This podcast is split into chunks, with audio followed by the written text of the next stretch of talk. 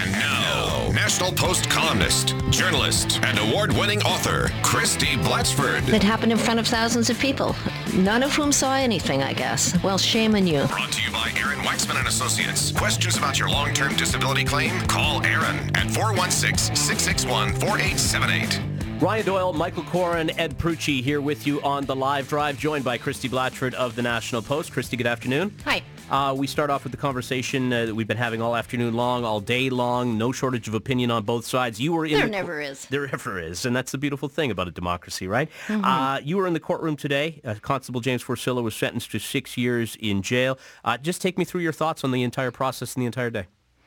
Um, I guess the my thoughts are that, uh, as Winston Churchill famously said, this isn't the end. It may be the beginning of the end. Uh, you know, everybody there's this sort of faux finality to it. Well, he's been sentenced. You hear the handcuffs click on Forcillo's wrists, but that, of course, as you and Ed have been talking, that isn't really this isn't really the end. Uh, will spend at least one night in jail, and that's really all that can be said with any degree of certainty because they have this bail pending appeal application, which the judge of the Court of Appeal is going to render tomorrow. Uh, so he could be in jail until his appeal, which, by the way, I think the best hope uh, the lawyers have is that it would be heard in March sometime in the spring.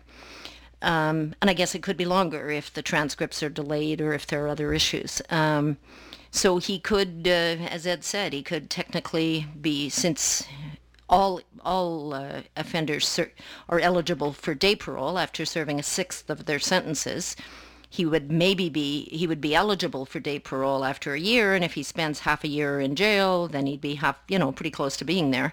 So I don't know. I don't know what it means. You know, somebody asked Sammy Yatim's dad outside the the court, you know, what he what he thought when he what he thought, I guess, yesterday, which is the three-year anniversary of his son's uh, death on the Toronto streetcar. What did he do to mark the occasion? He said, to tell you the truth, I sat and stared at the wall and asked, what if? What if this? What if that? Uh, so it's, you know, it's there's no finality for anybody, for Forcillo, for the Yatim family. Can you take me into the court and take our listeners into the courtroom for just a second? We didn't have the ability, obviously, to see what was going on in there. Was there any fellow police support for Constable Forcillo? Of course there was. Not much. I mean, it wasn't oppressive as many years ago, you know, sometimes police officers would pack courtrooms and there was a lot of criticism of this. Um, so the practice stopped several years ago, maybe more. Um, there were some uh, police friends of uh, dressed uh, in casual clothing. Uh, there were uh, a handful of members of the Toronto Police Association, which of course has an interest in the case.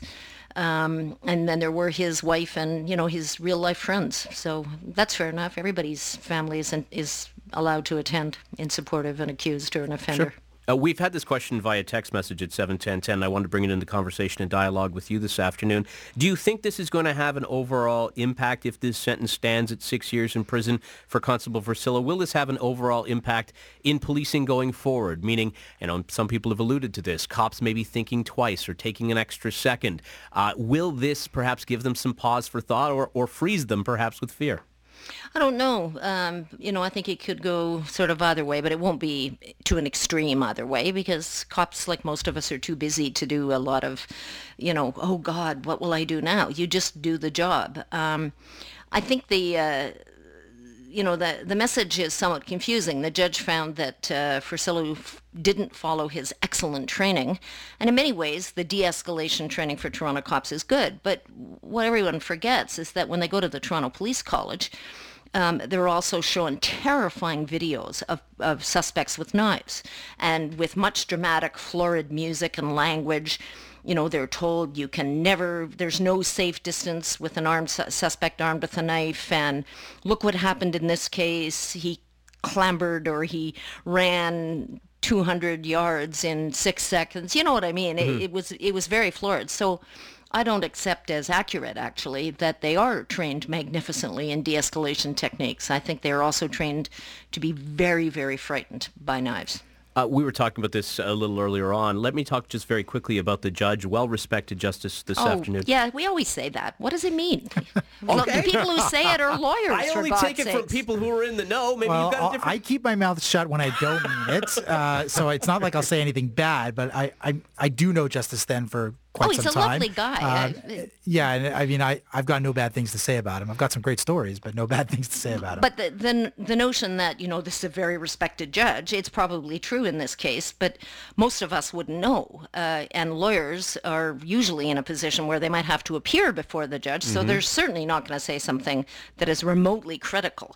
well, so it's it's like asking the parents of a child, uh, you know, what, what's your kid like? He a good kid? Oh yes, yes, Well, fabulous. very quickly, the question I was going to ask you was about the mandatory minimum sentencing. Originally, he had said, you know, he did, he's not a fan of them because he doesn't think, you know, he thinks judges should have some discretion. Yep. And then he said today, well, you know, it didn't, it didn't really weigh into this sentence that I gave out. Do, do you believe that? Can you separate that type of thing? I don't know. I, am not a fan of mandatory minimums either, and I'm consistent in that, in that I'm still not a fan of it. I don't think when Parliament passed the mandatory minimum for attempted murders committed with guns that they ever had a police officer on duty in mind. They didn't. They were dealing with street street gangs and armed people on the streets. So I think, like many mandatory minimums, it is overly broad if it captures this conduct. I don't disagree with you. Christie, thank you so much. Right on. Bye-bye. Right on. Christie Blatchford of the National Post, brought to you by Aaron Waxman and Associates. When your long-term disability claim has been denied, email awaxman at awaxmanlaw.ca.